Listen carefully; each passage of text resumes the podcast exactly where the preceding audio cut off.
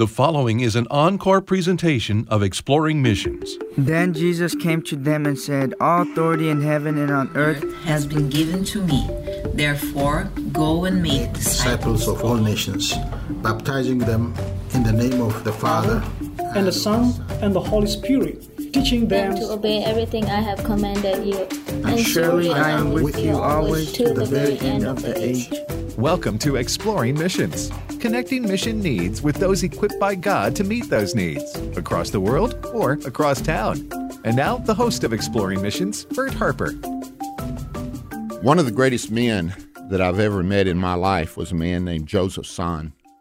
He was from uh, Romania, and he was kicked out of Romania as a pastor because too many people were becoming believers, and they exiled him to America. And then he got on the radio and was able to preach to all of Romania. This is before the communism in that part of the world fell and his ministry. But before that, he was persecuted. He they didn't want to kill him because he had become a martyr, and they thought the easiest way is to get rid of him. But I remember something he said. He said that it's easier being a Christian, a real Christian, a biblical Christian, under persecution than it is under prosperity. I never will forget that statement. This is Bert Harper, along with our co host, Nathan Harper. And when Joseph Tson made that statement, he knew both. He said, I've been here in America. And he said, under persecution, many times, if you're a real follower of Christ, you're just, you're going to do it. You do what you, but when it comes to prosperity, uh, ease comes in. So again, we're not. Again, I, I'm not looking for martyrdom and I'm not looking for persecution, but I am saying to you today that persecution and martyrdom has been a part of the church since the very beginning. Nathan, we find two individuals, Stephen and James. It didn't take long through the book of Acts that those two men suffered greatly, even lost their lives or gave their lives because of the gospel of Jesus Christ. Yeah, and you know Jesus' words himself were you're going to suffer on my you know for my sake. And so 7 chapters into the book of Acts we see the very first martyr of the church in uh, Stephen as he is preaching the gospel and the Jewish Jewish religious leaders uh, of course are not liking this. He says some things that they find offensive and they they pick up stones and, and kill him. And before they do, they're laying their coats, their outer garments, at the feet of a, a young man named Saul. And uh, we see how God has bigger plans than just one individual's life, but he can use an individual's life and even death to bring about the salvation of many. I'd remind you, Stephen, quote, would be called a layman. yeah. And not a, a pastor. He was a lay preacher. He was a deacon. A deacon. And he just he just was used of God in a mighty way. And yes, Saul would hear him. And I, I don't believe he could get these words out of his head when he heard Stephen pray this. This is in Acts chapter 7, verses 59 and 60. And they stoned Stephen as he was calling on God and saying, Lord Jesus, receive my spirit. Then he knelt down and cried out with a loud voice, Lord, do not charge them with this sin. And when he had said this, he fell asleep. He died. I believe those words stayed in Saul's mind for mm. many, many years. Everybody kind of remembers what a person's last words were. I've pastored for many years, and I've been at the bedside of several people when they uh, were dying, and and if the family was not there, they'd always ask me, Pastor, what was the last words? So here is Stephen's last words Lord Jesus, receive my spirit. Lord, do not charge them with this sin. He, here he was praying for Saul, who was consenting to his death and had the papers to make it legal to stone him. Mm. And he was basically repeating Jesus' words from the cross. He just didn't say, and they don't know what to do. They, I, I when I preached this, I said they knew what they were doing, yeah. and uh, they had they did it anyway. But that's the first martyr. But then you come to chapter twelve, verse one, Nathan, and there's another martyr, isn't there? Yeah, you have Herod, the the the king there, and he's he has James, you know James and John, the uh, the disciples, the apostles, and he has James killed with the sword, is what it says, and this is Acts chapter twelve, verses one and two. And so we have the first one stoned and the next one beheaded, the first one for religious purposes and the other governmental purposes. Right. One is more of a the first one with Stephen was more of a grassroots kind of a mob that kind of formed and a reli- and I'd say a religious mob. Yeah, more, yeah, from, definitely from from the Judaism. And uh, then the second was from uh, more hierarchical, the the governmental official, the, at the very top there in that region, the regional governor Herod, and he, yeah, he he had James killed. Peter was going to be next, but God intervened in that. Yeah. And don't ask me, we're not going to do a program on how God works and why he intervenes sometimes and doesn't sometimes. I just know he does, and uh, I trust him uh, when right. he does. Now, with that in mind, Nathan, the persecution that's going on today are usually those two things religious persecution and governmental persecution. Yeah. That's I mean, that's from the beginning of the book of Acts, even in today, because in a lot of cultures it is the like you said, a ground root and, and it's a lot in I would say Muslim countries. If the government doesn't do it, the locals will do it Yeah. because they, they're threatened and you know Right. and so government then it comes down for them and this has always been more communistic in, in well not always since communism has been around Mm-hmm. when communism is around they they don't want the christians it's taking place in china even now Right. Uh, so if you look at a um, say a country like India currently, for a long time there has been the that grassroots religious, you know, in a lo- locations, uh, specific locations, where and it's, it's generally in India there it would be more of the uh, militant Hindus or the uh, extremist version of of Hindus in a in a specific location, and you know there's been persecution for for years and years along those lines. Recently, however, in India, there's a new prime minister who's been there for just a few years now, and you're seeing more and more. First, it was more of a looking away while some of that increased, and the government didn't prosecute and you know the evildoers and didn't protect those that were being persecuted or killed. But now it's more of an active role of the government.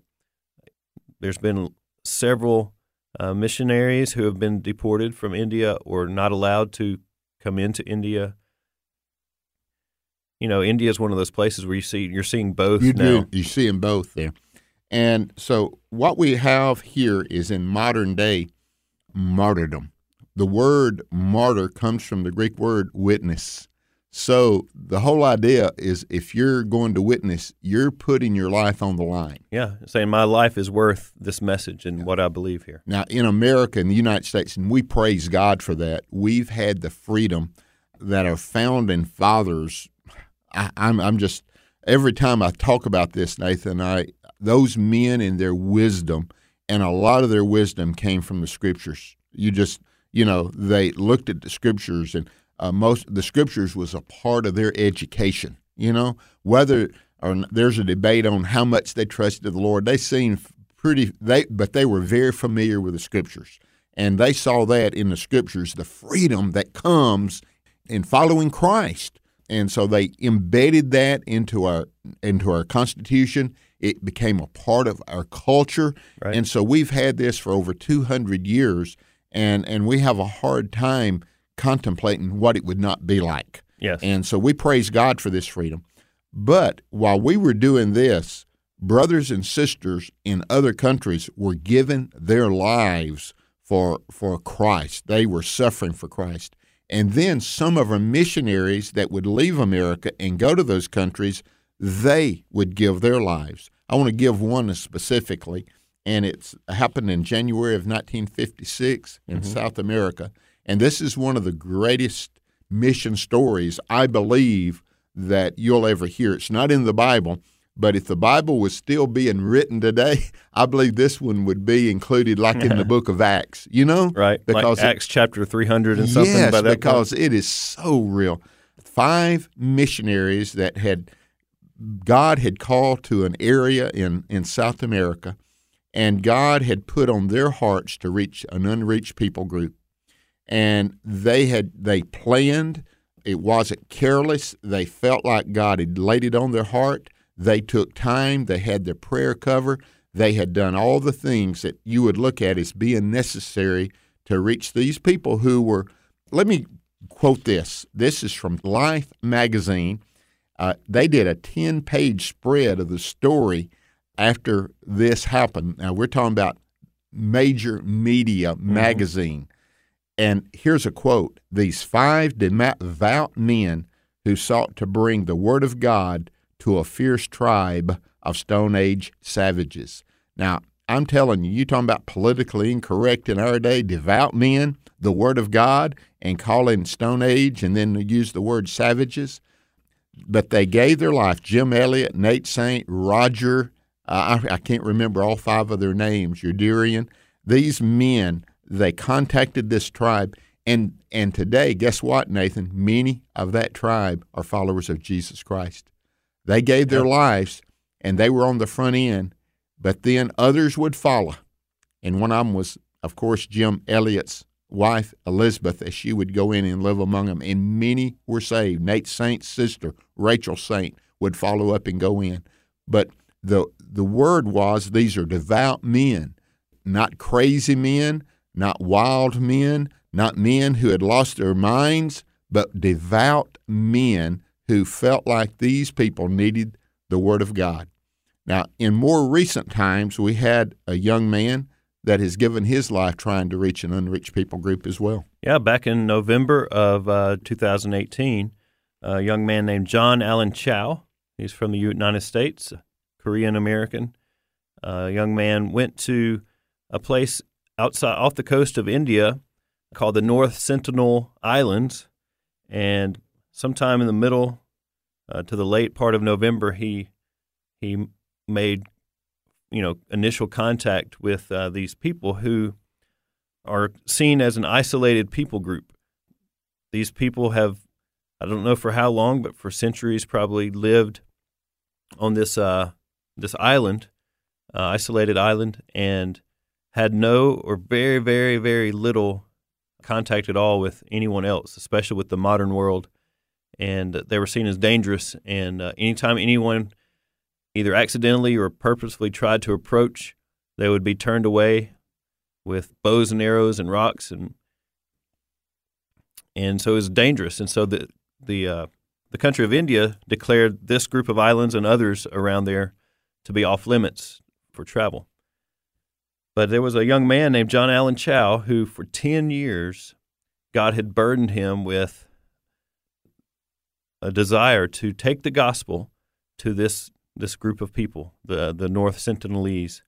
And so he prepared himself for, for about a decade, preparing to live, you know, on his own in, in, a, in a very isolated kind of setting and took language courses, took uh, medical type courses. I mean, he was about as well prepared as anybody could be. And for 10 years, he carried this burden. So finally, and you and I actually looked at the uh, a news article sometime in August or October, somewhere in that period of time of, of 2018, the Indian government allowed those islands and others like it to be open for tourism. And so Chau realized that was his opportunity to go legally and share the share the gospel. And so, if you read his last few entries of his journal, uh, it talks about how he made contact, but he was actually shot by a young young villager, a young man there with a uh, a bow and arrow. An arrow actually pierced his waterproof Bible he had in his uh, I think his chest pocket, and he went back out to the boat and away from shore and the next day prayed about whether he should make another attempt and sure enough he did. And somewhere in there he did make another attempt and made contact but was actually was actually killed before really making much uh, contact and much uh, progress in in uh, reaching those people. So the difference in and this shows not the media, and we don't want to do that, but it's setting up what Nathan and I want to discuss.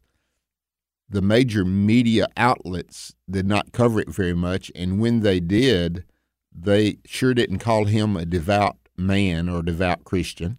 They would not call these people Stone Age savages. They were talking about indigenous culture and it needing to be preserved. And here he is, an American ideological, trying to, it wasn't the gospel and the word of God, but it was an American way of life to them.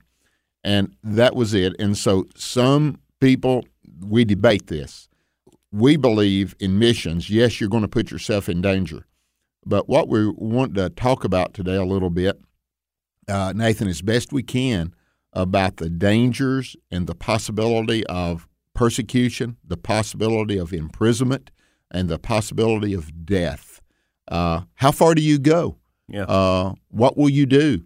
When we look, we we tried to share with you the biblical examples, and we just gave you two and and that was Stephen and James early on as as they would face death. Paul would face imprisonment uh, again and again. He would face beatings again and again. He was left for dead one time, and so all of this has happened. So Christianity has always been a runner of of I would say impending danger. Mm-hmm. And if you don't believe that, read Fox's Book of Martyrs, and you'll see amplified what we're talking about men and women who have given their lives for Christ. And in the book of Hebrews, when it comes to the Hall of Fame of Faith, it talks about those that were delivered, those like Daniel was from the lion's den, Shadrach, Meshach, Meshach and Abednego from the fiery furnace. But you also see those that were sown into, those that were laid out for death, you know, and it's the same faith. Some are delivered and some are not, but some give their lives. And I want to share with you, I think the media should have covered this the way Life magazine covered it in 1956 and saying these five devout men, and they should said to John Allen Chau, this devout man, wanting to take the word of God to a people that needed to hear it. Yeah, and, and instead, what you do see in the in the mainstream or secular media is calling him names like either egotistical and uh, some names we don't want to repeat on this air, yeah. even especially on yeah. you know naive media. Yeah. yeah, they they say even really derogatory words about him, and just assume the worst, basically, which is kind of the general uh, motif, I think, for secular people to look at not just Christians but especially missionaries. They see them as just in real derogatory terms. They want to, they they try to put it that we're trying to Americanize. They're Yeah. trying to say Christianity is quote an American religion, and all religions are evil are equal. And Yeah. so if if if they're not if they're not evil, they're Yeah. equal. If they're not, e- Right. why should you force or even try to recruit quote others to follow you? Well, our mandate is to carry the gospel because we believe and we know from the scriptures that Jesus is the way, the truth, and the life, and no one can come to the Father but by me. If these same people were going to be destroyed by a tsunami, they sure would be willing to send some people in to warn them, even in their culture, and not be destroyed. As believers, we realize their eternal state is in jeopardy, Right. and we know that they're not going to go to heaven. We know that they're spending eternity away from God in a place that the Bible calls hell. And we're saying John Allen saw that, and for 10 years, Yeah, he prepared had, himself. He had prayed about it. And I noticed in, in one article, he got all the inoculations that were possible. Yep. He isolated himself from any other people for quite a few days before he tried to enter in so that he would not take any of the diseases or anything to them to destroy them. Like it has, yes, it's been done. I know that by missionaries, but by and large, they don't tell the good. They just want to remember the evil that Yeah. was perpetrated or as they see as evil. But John Allen Chau, the media did not tell the whole story. Right. But this story does raise, I would say, some some good questions that we should all tackle and deal with. We could we could go on for days about the about the media and their you know wrong portrayal of of Christians and even this particular brother. But it what I what I'm more curious in is is just the issues that that this whole story raises. Well, let's talk about those for the Yeah. last bit. One question would be uh, why? Like, why did John Allen Chau go there? Why is it worth it? Why do we see that as worth it? And then also, how? How should we go? If we determine it's worth it to go, are there some healthy ways or unhealthy ways that we need to be aware of in going, especially when we think about isolated people groups? There's around 100 isolated people groups still left in the world today, believe it or not. In this era, there's still people like the North Sentinel- Sentinelese, who uh, I think numbered around 400, maybe in that in that island. Uh, but there's actually over 100 of these groups that are isolated from the rest of the world. So how would how should Christian missionaries approach them? So there's a lot of unknowns, but these questions that are raised, really how you answer them reveal a lot of things about your belief system, about your worldview.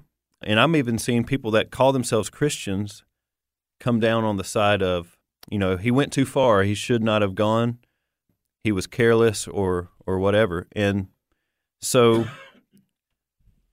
in in my opinion, this is kind of just me speaking. Some people would say we should leave these people alone and missionaries should stay away and pre- we should preserve their culture and their way of life and they're okay without us. In fact, we'll only make things worse. We might even potentially, through sickness or disease, hurt or destroy the, these uh, this people group, and so they're okay without us. And even people that call themselves Christians sometimes come down on that side. But to me, ultimately, that just kind of shows that I don't know. There's there's not a biblical account there. There's you're you're seeing things almost as almost like a universalist would see that hey they don't need the gospel they're okay that is they're they're morally innocent possibly and I just don't see that uh, biblically at all. Romans, I think, says that they're not because when they see creation, if you see creation and do not see the designer, the creator in that, and then conscience, so you do have, and, and there are three, and this this will help you. There's creation, conscience, and Christ. Those three, and uh, if you do not respond to the first in creation, there's not any necessary you're, you're without excuse before God. Yeah. The book of Romans says that. If you don't respond to creation and conscience, you're without excuse. And the message of Christ does not get with to them. Uh, but I believe if a person does respond to creation, they do respond to conscience. I believe God some way gets the hope of Christ to them. And I think the Ethiopian eunuch is a good example of that. He had come to Jerusalem to worship, trying to find answers to, to life. And he goes back, he has a copy of the book of Isaiah, and he is reading it. And God would send Philip to run alongside him and explain to him who that was. And when he found that out, it says he was taken away. I mean, just I, I, I believe there's some recklessness in that, Nathan. I don't know if you think so or not. There Yeah, seems for to be sure. some. I mean, here he is, and there he's gone. And I, I believe that's an example of how God will get His message to them. So here's John Allen Chau feeling like these people needed to hear more of the mess the message, the Word of God, and he had prepared. He even got permission from his mission leadership, or Yeah, he- had he was had a mission sending agency, yeah. Yes, so there was accountability for him above him. Yeah, and and so you know, there's that issue. There's also a uh, issue of how you should go, and there's another side of the story. Some Christians have the uh, mentality, the idea that, well, we need to go anywhere and everywhere, however we can. If that means lying to the government, if that means, you know, putting ourselves at risk, but also the other actual people there at risk without too much concern. The main thing is to preach the gospel. Well, I understand the heart of that. At the same time, there's even a that's unbalanced, I believe, as well, because we need to, as even John Allen Chau did, for he prepared himself. He he tried to uh, cause as little damage as possible to these people. to get And- truth to them. That's right. And so you don't want to destroy people in trying to bring them life. Uh, again, I think he did it the right way. but there has been in in past uh, ways that missionaries have gone about taking the gospel to people and cause more harm than help. So we don't need to do that either. So you know, we I think we just follow the models that that Jesus and the apostles have laid out for us is the right way to go. My final thoughts about all this is I just want to read some of his, John Allen Chau's last words from his uh, journal. And it's actually a last letter he wrote to his parents, and he said he said this, "You guys might think I'm crazy in all this, but I think it's worth it to declare Jesus to these people." And so he declared Jesus worthy of his life, giving his life, so these people will one day, uh, and we pray it's soon, that these people will one day come to worship Jesus as the Lamb who was slain, and they'll join around the throne declaring, Worthy is the Lamb. And so John Allen Chau believed Jesus was worth it. And uh, the real question comes back to us uh, Do we think Jesus is worth it? Witness means martyr. Uh, that kind of got my attention when I first found it. Uh, I'm supposed to go, and here's the three words, Nathan anywhere, anytime, anything. Lord, I am willing. John Allen Chau seems like lived up to those in preparation and in prayer. And he went and gave his life to a long list of men and women who have given their life to share Christ. We pray you won't have to give your life, but we pray that you will share Christ with those around you, those that don't know Him, that they may join you in a place called heaven with the Lord Jesus Christ one day.